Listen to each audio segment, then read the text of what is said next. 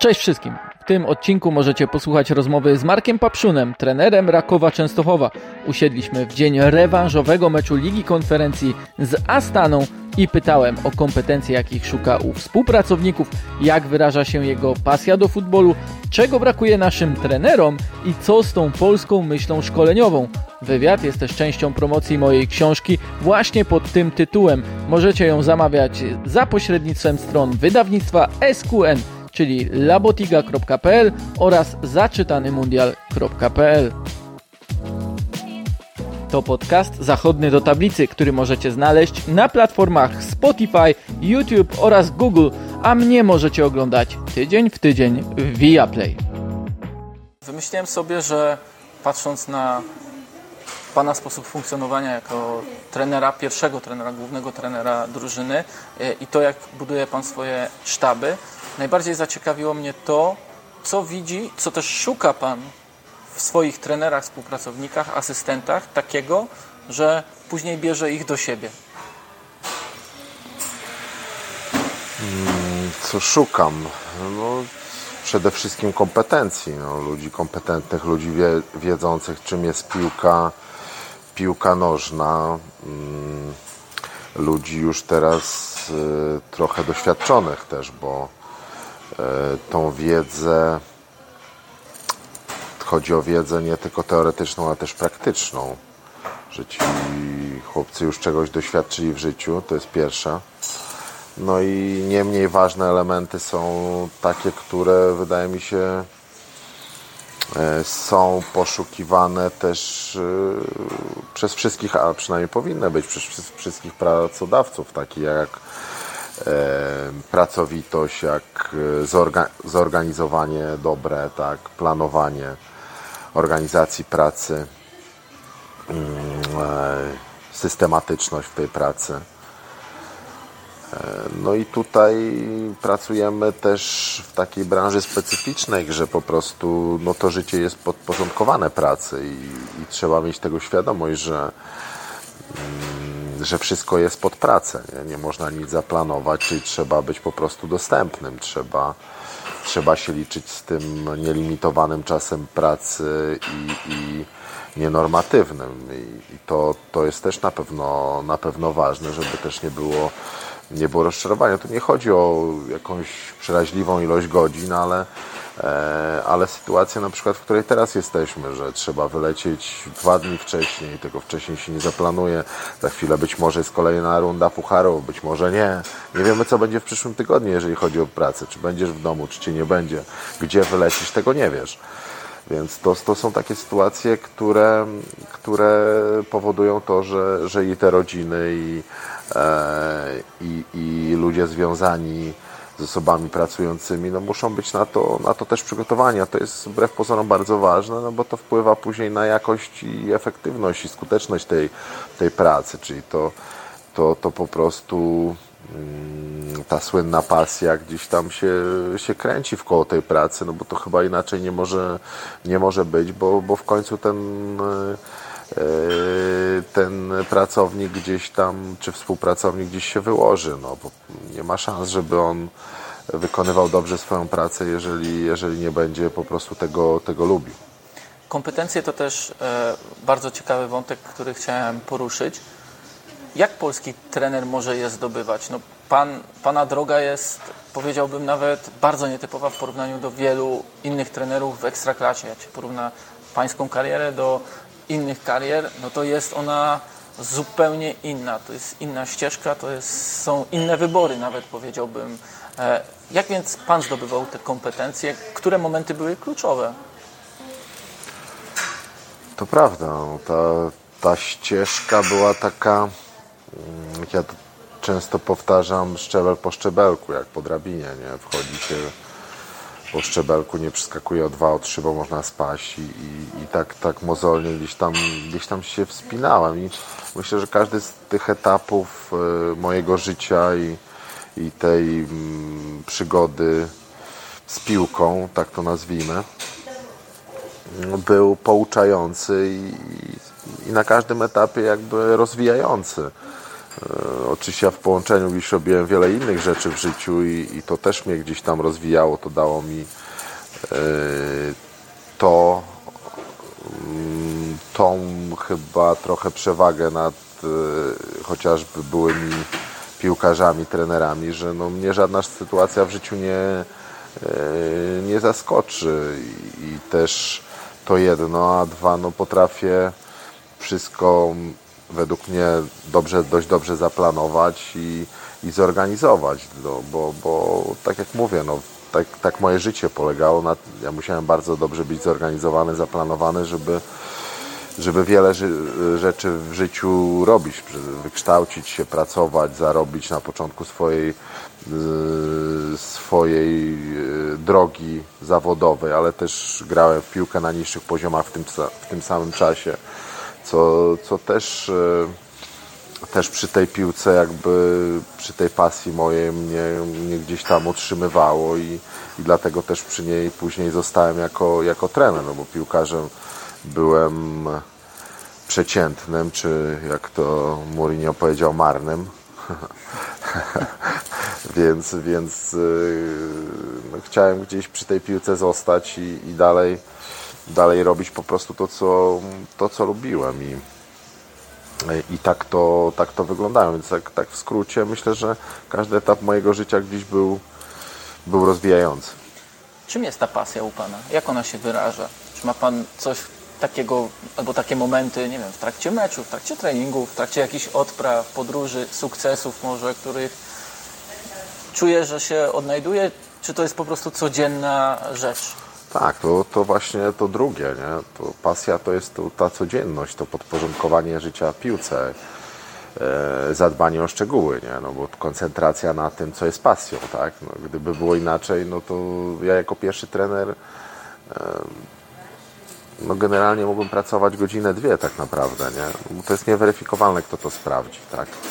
I czy, czy kto rozlicza trenera? No, oczywiście rozlicza właściciel zarząd z wyniku, nie? Ale czy to pierwszy trener ma taki aż wpływ? No nie jest to zbadane, nie?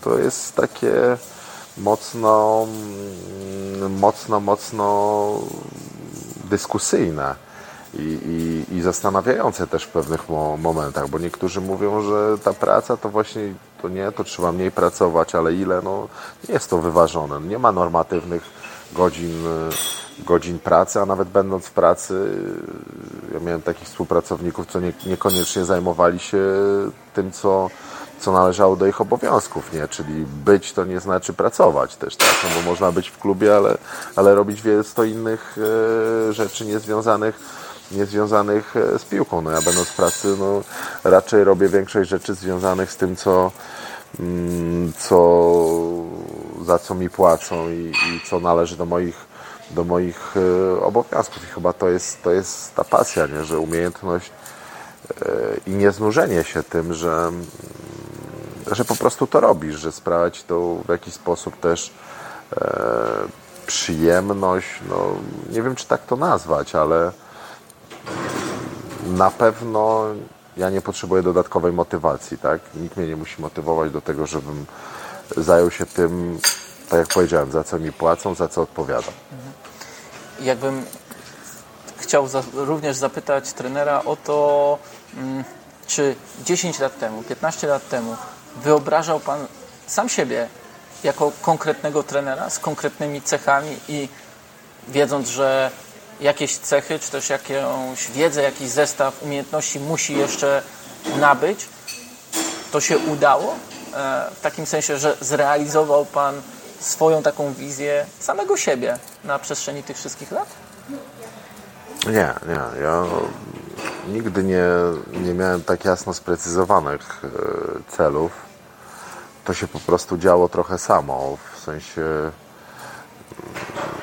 w takim właśnie sensie, że no każdy dzień przynosił jakieś doświadczenie, jakiś, jakiś rozwój i, i to tak, tak po prostu szło, szło do przodu i tak jak wielokrotnie powtarzałem, ja nigdy nie, nie miałem jakiegoś celu, żeby pracować w ekstraklasie, żeby grać w pucharach, być trenerem reprezentacji. Nie, ja, ja nigdy nie, nie miałem takich, takich celów. Mi po prostu, mm, tak jak powiedziałem, no, kończąc gdzieś kopanie, kopanie w piłkę.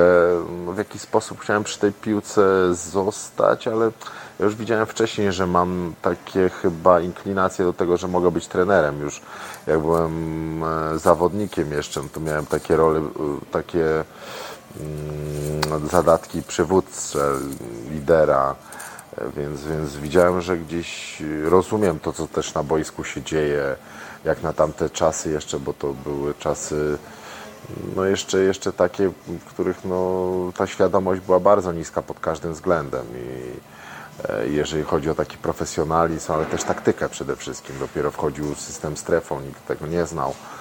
E, to było takie zatarcie. No, to nasze przygotowanie taktyczne było na bardzo niskim poziomie, ale mi się wydawało na boisku, że ja to, co tam się dzieje, kumam. No i, e, i, i stąd może później mm, takie łatwe wejście w tą trenerkę, nie będąc też przygotowanym jakoś specjalnie merytorycznie, bo ja obejmując te grupy młodzieżowe dopiero poszedłem na kurs, nie? Czyli ja jakby nie byłem za bardzo przygotowany, tam wcześniej jako, jako zawodnik jeszcze miałem jakąś zajawkę, że prowadziliśmy e, z kolegą drużynę w tym w klubie, w którym grałem, ale to tak, to, to, to była To taka... była nauka jazdy w trakcie była- prowadzenia auta? To była taka no, zabawa bardziej, no, to, to mówię, bez, bez żadnej wiedzy na temat treningu, na, na temat za- zarządzania grupą i tak dalej. Mm, Więc, więc to tego bym w ogóle nie brał pod uwagę. Tak naprawdę zacząłem się kształcić no, trochę na żywym organizmie już. Będąc trenerem, zacząłem się uczyć, jak być trenerem. I tak to, tak to gdzieś później szło krok po kroku. Fakt, że ja no, miałem tą też przewagę trochę jak wielu trenerów tych, co, co nie grało w ogóle w piłkę albo grało na niższych poziomach, tak jak ja, że dość wcześnie skończyłem, bo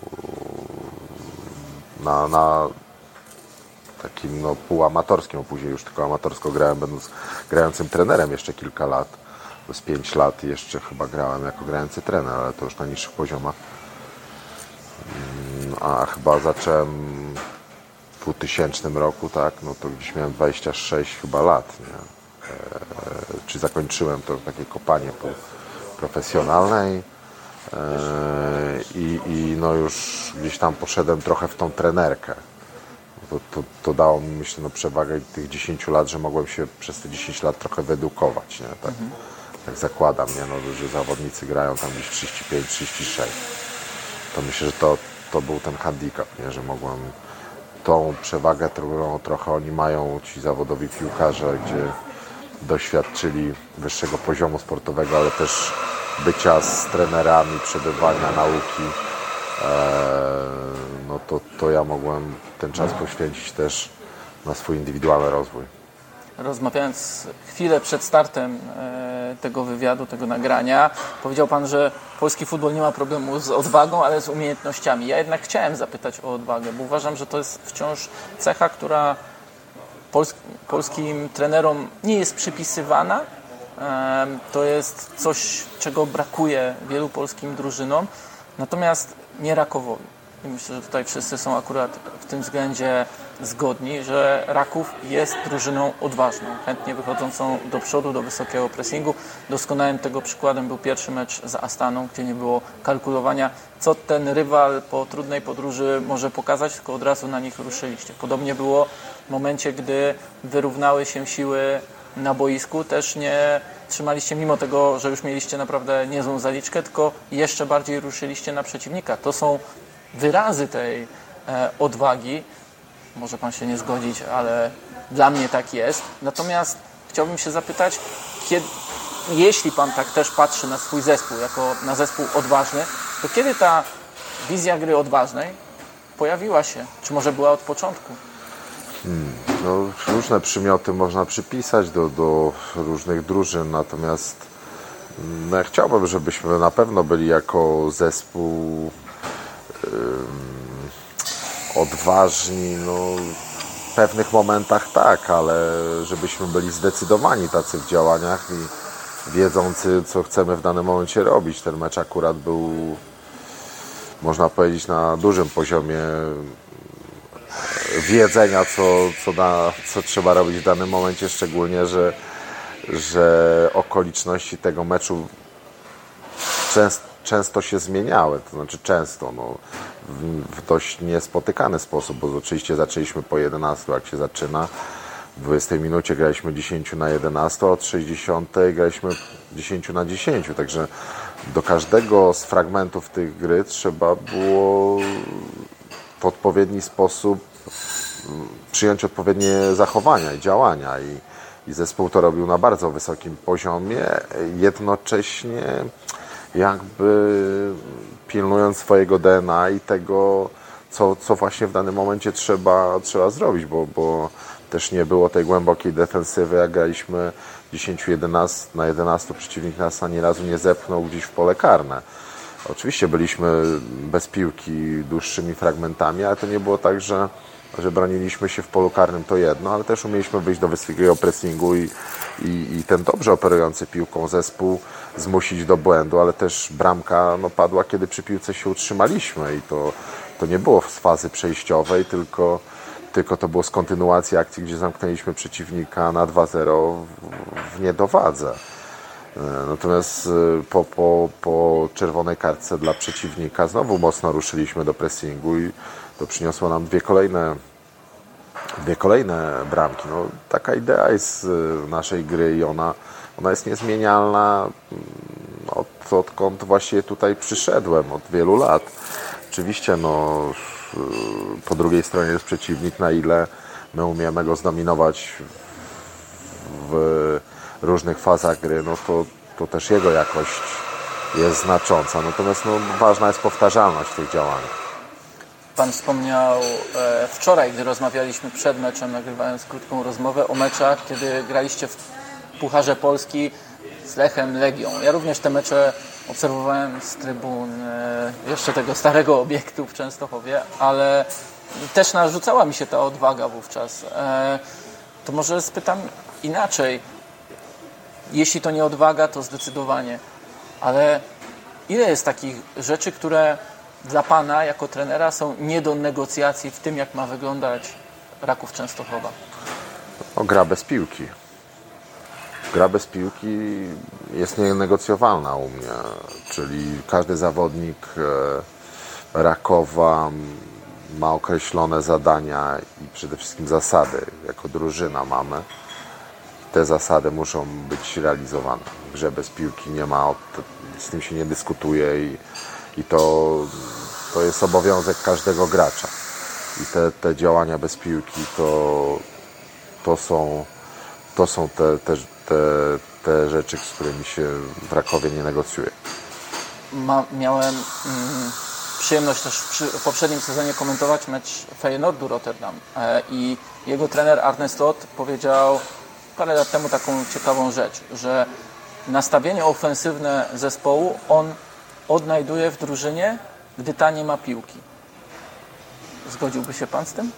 Tak, tak, no bardzo, bardzo, bardzo mądrze, bo tu chodzi o pozycjonowanie, tu chodzi o przewidywanie, tu chodzi o myślenie na boisku. Nie bieganie bezwiędne, ty do mnie, ja do ciebie i, i oczywiście no, piłka Y, piłka nożna, no to, to, to polega na grę, grze, grze w piłkę nożną, natomiast no, wyliczone chyba tam procentowo jest tak, że czas posiadania przez zawodnika to jest 2% czasu, czasu gry, czyli 98% to jest bez, bez piłki, no i to jest kluczowe, no po prostu. Oczywiście moment, kiedy my piłkę mamy, kiedy nie mamy, no to, to też jest różnica, ale dzisiaj ta piłka jest tak dynamiczna, że te straty są po prostu niekiedy w ciągu 30 sekund dwa razy mamy piłkę, dwa razy jej, jej, nie mamy i to jest właśnie to. Nie? Umiejętność zachowania się w tych sytuacjach jest bardzo, e, bardzo, bardzo ważna I, i, to, co powiedziałem wcześniej, z tym, z tym się nie, w Rakowie nie, nie, nie negocjuje, to zawodnicy po prostu muszą muszą wdrożyć, muszą, muszą umieć, no i to pewnie sprawia im tutaj największy problem, bo to jest dość szczegółowe. Oczywiście w dynamice gry to ich sposób właśnie przewidywania, czytania gry, e, reagowania na, to, na te wydarzenia boiskowe, no to już jest też ta inteligencja też, ale, ale dużo, dużo rzeczy można wypracować, bo to, to jest gra, która mimo wszystko jest powtarzalna w jakichś ramach, nie? W jakichś ramach jest powtarzalna i można dużo, dużo rzeczy wdrożyć. No, wiele przykładów w tej drużynie jest zawodników, którzy, no, którzy w innych klubach no, byli zawodnikami drugiego planu i często musieli odejść. Dzisiaj, dzisiaj to są słabsze kluby od nas.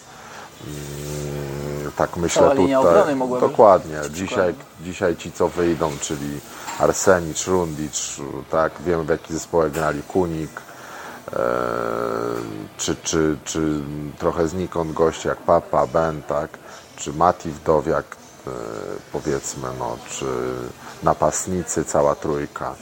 Dużo tych zawodników, co dzisiaj są, są, są z nami, wielu Igor, wielu można by było tu jeszcze, jeszcze wymienić i oni dzisiaj grają w zespole, który no, ma jakąś pozycję w polskiej piłce i, i określony styl gry to świadczy o tym, że, że oni po prostu to, to wdrożyli, oni się tego nauczyli i, i to, realizują, a to pomaga im w grze, bo to nie jest coś, co ja sobie wymyśliłem i to ma być tak, bo ja tak uważam, tylko jeżeli jest to skuteczne, to to róbmy, nie? Ja im zawsze to powtarzam. Jeżeli wy macie jakiś lepszy pomysł na to, możecie to robić, tylko ma być to skuteczne, nie? Ja nie mam z tym problemu. Róbcie tak, jak uważacie, tylko ma być to skuteczne, nie? I możemy sobie później to udowadniać, ale na argumentach tylko, nie? że zobaczymy wideo i zobaczymy, czy to jest skuteczne i to będzie punkt odniesienia do, do rozmowy. Jeżeli mnie przekonacie, że, że te działania, które wy chcecie podejmować są, skuteczne, nie ma z tym żadnego problemu. Sam Pan powiedział, że jest Pan pasjonatem e, futbolu, pasjonatem swojej pracy. Czy oglądając mecza, zakładam, że ogląda Pan mnóstwo różnych spotkań naszej, naszej ekstraklasy, może też zagranicznych, frustruje Pana, gdy zespół jakiś z jakiegoś powodu od razu nastawia się defensywnie, nie próbuje grać powiedzmy bardziej ambitnie? Czy zastanawia się Pan, co stoi za taką myślą trenera? Dlaczego decyduje się na takie rozwiązanie? Dlaczego nie wykorzystuje momentów do pressingu wyższego?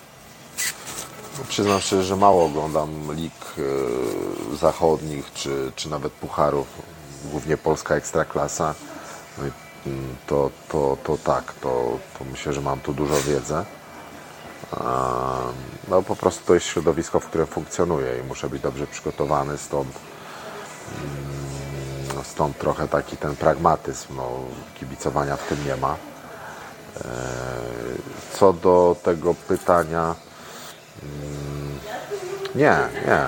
Uważam, że każda droga prowadzi do celu. Jeżeli ktoś taką drogę wybrał, no to na koniec dnia liczy się zwycięstwo i, i tak trzeba do sportu podchodzić. Po to rywalizujemy, żeby wygrać. Oczywiście za tym się kryje chęć stworzenia widowiska, przyciągnięcia kibiców. No i tu, jest, tu już będzie kontrowersja i to musi trochę wypływać ze strategii klubu jak wiele rzeczy według mnie powinny, powinno wynikać ze strategii klubu i wtedy dany klub powinien zatrudniać takiego trenera, który będzie spełniał oczekiwania tego klubu. No i wiemy, że tutaj dochodzimy do małego dysonansu, że no nie zawsze tak jest, nie? że trenerzy zatrudniają takich trenerów, że później się dziwią, że wygląda tak, gra nie inaczej, choć każdy wie, że prawdopodobnie tak, tak będzie. Nie? No i to jest trochę absurd, no ale to się dzieje. Żaden klub jeszcze nie, nie wiem, może się mylę, ale żaden klub chyba jeszcze nie ogłosił, że chce grać w sposób brzydki, ale skuteczny, albo w sposób ultradefensywny. Właśnie, no, może klub nie wie, jak chce grać i co chce, no bo czy chce za wszelką cenę wygrywać, bo to też jest strategia i, i to jest złe. No, jak chcesz wygrywać, bez względu na to, y, jaki styl będziesz prezentował, nie? To, to może być strategia klubu, że my chcemy wygrywać, chcemy, mamy określone cele sportowe, ale też finansowe, bo za tym idą cele finansowe. Drugi klub powie, że my chcemy grać w ekstraklasie po to, żeby promować młodzież, tak? Y, I to też jest strategia, no więc trzeba określonego trenera do tej strategii, który potrafi wygrywać jest skuteczny, ale do, ale do młodzieży już może niekoniecznie będzie ten trener, który pasuje tu. Chcemy grać ofensywie, chcemy grać atrakcyjnie, no to niekoniecznie ten trener defensywny, no i tak dalej, i tak dalej, nie? No myślę, że to jest dość czytelne i klarowne, no można taki research prze, przeprowadzić i, i jakby tych ludzi pod tym kątem e, poszukać, na coś się umówić, że, że tak, tak, to, tak to robimy. Ja myślę, że moja osoba w Rakowie też e, nie była przez, przez właściciela no, trochę taką no, anonimową, tak, pewnie w skali krajowej, ale, ale w sposób przemyślany zrekrutowaną, tak. W sposób, który on, on też widział niejako piłkę, patrząc na to, obserwując jak, jak te moje zespoły na tych niższych poziomach grały, nie? I co chciały jak wygrać. I tak, tak, tak mi się wydaje, że, że to, był, to, to było pod to, co pod jego wizję tego, co, jak on widział klub, jak on widział drużynę, nie?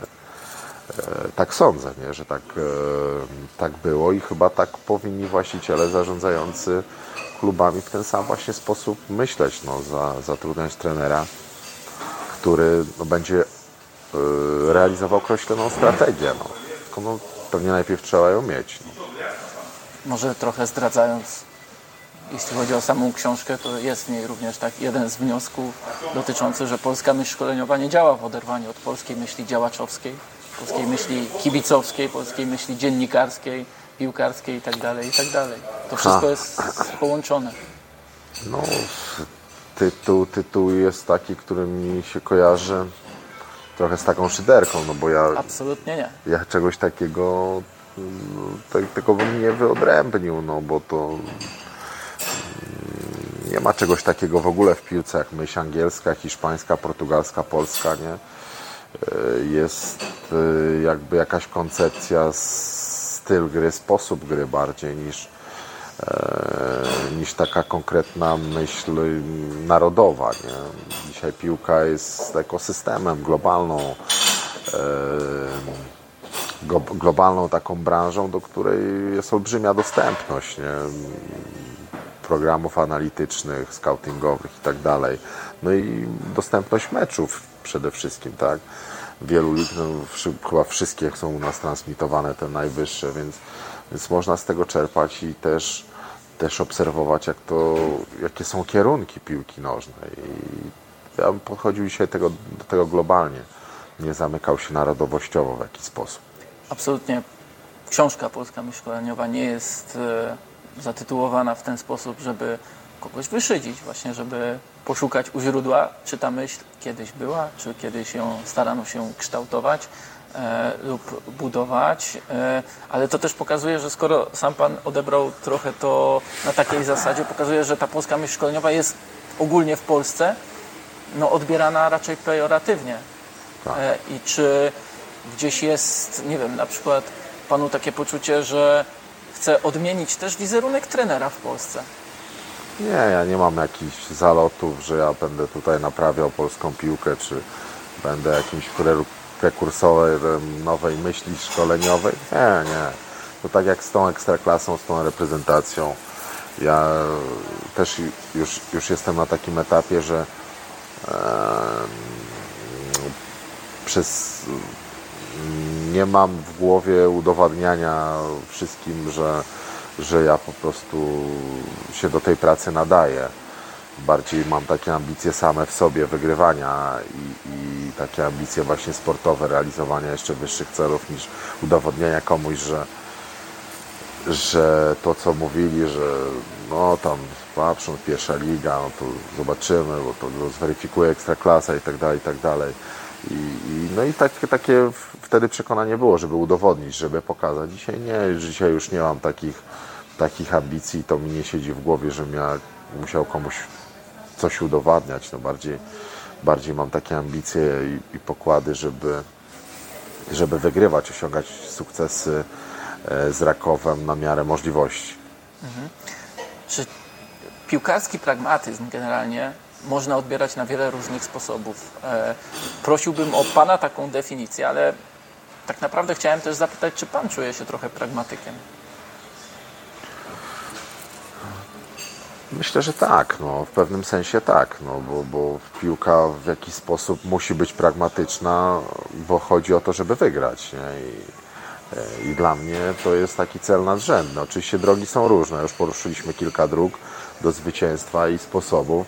Ja chciałbym, żeby, żeby to był przy okazji no, futbol, który będzie będzie atrakcyjny dla ludzi, który będzie taki dynamiczny, który będzie tworzył sytuację, no bo inaczej ci ludzie nie będą tego oglądać, no i to będzie słabe, trochę jak będziemy grali sami dla siebie, nie? No, e, to, to, to nie o to chodzi też, no, nie widzę wtedy takiego sensu też inwestowania pieniędzy takich w to, czego nikt nie ogląda, nie? I, i to my jako trenerzy musimy zdać sobie z tego sprawę też, że to, to musi być widowisko i jeżeli nie, nie będzie, no to, to będzie tych ludzi coraz mniej i, i też telewizja nie będzie wykupowała praw za, za duże sumy.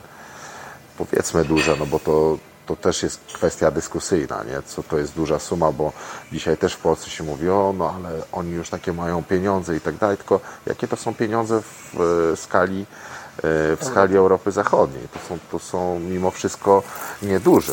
Natomiast no, biorąc pod uwagę no, na przykład tutaj tą ścianę trochę wschodnią czy południową, no to, to już nie są też złe pieniądze. Także to trochę na zasadzie kij ma dwa końce i moglibyśmy na ten temat też dyskutować, ale, mm, ale myślę, że do rozwoju piłki, do popularyzacji, do odpowiedniego poziomu sportowego, to, to są pieniądze, które w Polsce, które które też są już przeznaczane na szkolenie i też jakim krajem jesteśmy od strony tej gospodarczej, mimo czasu, w jakim się znajdujemy oczywiście, nie? że, że, że e, od tej strony gospodarczej to, to jesteśmy w kryzysie albo on się zbliża, różnie to definiują.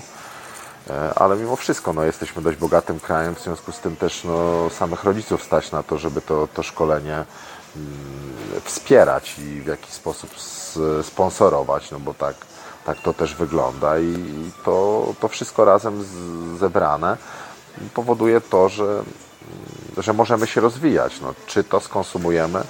Nie wiem.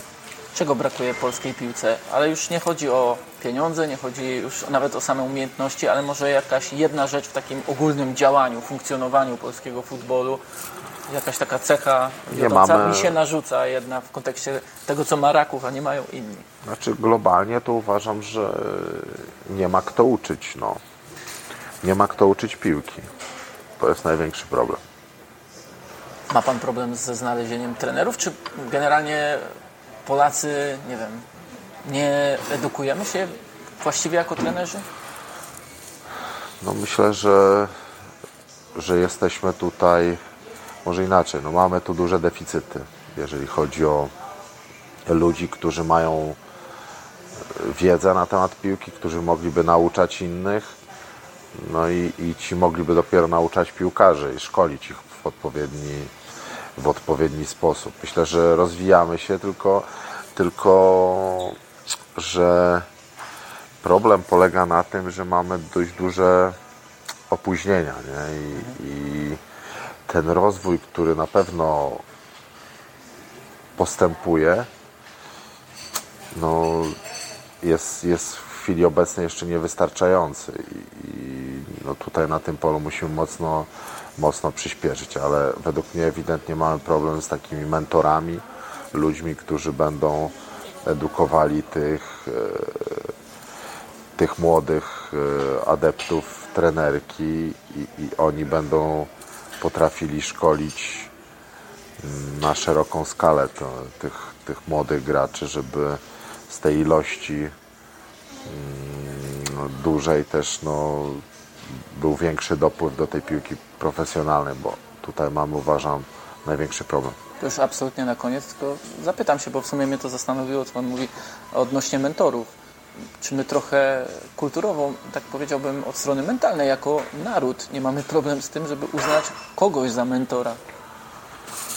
Trudno mi powiedzieć. No, nie znam odpowiedzi na to, na to pytanie. Ja, ja mogę, mogłem tutaj się wypowiedzieć na temat tego, co widzę w, w piłce i jakich ludzi też poznałem, którzy są uznawani za mentorów. A pan miał mentora? Nie. Ja jestem samoukiem. I to takim typowym, no bo tak jak mówiłem, no nie grałem w piłce na jakimś poziomie. Oczywiście doświadczałem różnych trenerów i to też byli w pewnym sensie jacyś mentorzy, nie? Którzy, którzy, którzy no, byli jakimiś no, pierwszymi wzorami trenerów, ale, ale mm, ja, ja jakoś nie czerpałem z tego dużo, tym bardziej, że mówię, no ja kopałem piłkę, jak zostanę przy tej już nomenklaturze, w czasach, kiedy nie, nie było specjalnie z czego czerpać wzorców, nie? I mm, ja jakby trochę byłem taką białą kartą niezapisaną i, i, i sam ją zacząłem zapisywać. To, to, e, to czerpałem no, z różnych źródeł, nie? tą wiedzę i, do dzisiaj czerpię, szczególnie od ludzi. No i staram się też rozwijać cały czas, bo to nie jest tak, że, że ja uważam się za nie wiem, trenera, który jest na pewno nie jest kompletny, to jest pierwsze, ale też nie, nie rankinguje się jakoś w środowisku, że, że mam jakieś określone miano.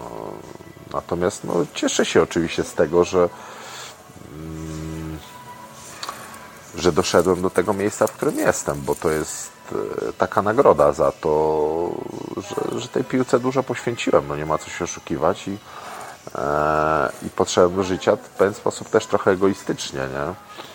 Bo, bo zaczynając na tą, roz, tą rozmowę też troszeczkę już o tym powiedziałem, że tak, to, tak to wygląda i mm, wiele osób pewnie tam pójść zazdrości, tak? Tylko też nie wie ile trzeba było poświęcić, żeby w tym miejscu się znaleźć. To, to, to nie było też takie, takie wszystko łatwe i proste i tych zakrętów życiowych trochę też, też trzeba było pokonać. Marek Papszun mentorem? Myślę, że w pewnym sensie jestem teraz mentorem dla tych chłopaków, z którymi współpracuję i, i myślę, że e, wiele elementów, e, ale nie tylko branżowych, ale życiowych, bo ja tu też nie powiedziałem, jakie cechy ludzkie po prostu ci ludzie muszą mieć, którzy ze mną pracują. Przede wszystkim uczciwość, szacunek, tak. E, no, taka zdrowa lojalność też, nie zdrowa, bo, bo z różnymi lojalnościami też się w życiu spotkałem, apodyktycznymi, takimi chorymi jakimiś. Mm, więc, więc te, te cechy też, też są bardzo, mm, bardzo ważne, ale też doświadczenia życiowego, nie tylko z piłki, no, które mam, rozmawiamy nie tylko o piłce nożnej, ale też o, e, o życiu po prostu, nie? Ja dzisiaj pracuję z chłopakami, którzy to życie takie poważniejsze wchodzą, związki i tak dalej, i tak dalej. To też, też, też, też to jest ważne, nie? Bo to się później, to, tak jak powiedziałem na początku, przekłada na, na to życie życie też zawodowe. A z drugiej strony oni są mentorami dla mnie, no bo też mają już określoną wiedzę, ale też są pokoleniem piłkarzy trochę, nie? E, to, to oni też mm, też, też e, mają z nimi kontakt dobry i, i mogą też czuć ich jakby potrzeby i to też wykorzystać, nie? pracując z nimi, rozmawiając, bo, bo oni mają też dużo kontaktu z zawodnikami w takich indywidualnych rozmowach, e, które nie sprowadzają się też do, tylko do piłki nożnej, do tego, co, co na boisku i to jest, to jest ważne, to jest bardzo ważne.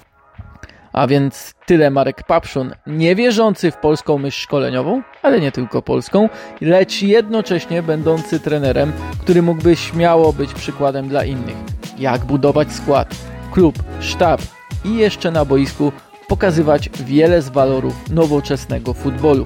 Raz jeszcze zapraszam do zamawiania mojej książki pod tytułem Polska myśl szkoleniowa, która jest dostępna na stronach wydawnictwa SQN, labotiga.pl oraz zaczytanymundial.pl. Dzięki również za wszystkie recenzje, subskrypcje moich kanałów YouTube, Spotify oraz Google. Dzięki i do usłyszenia.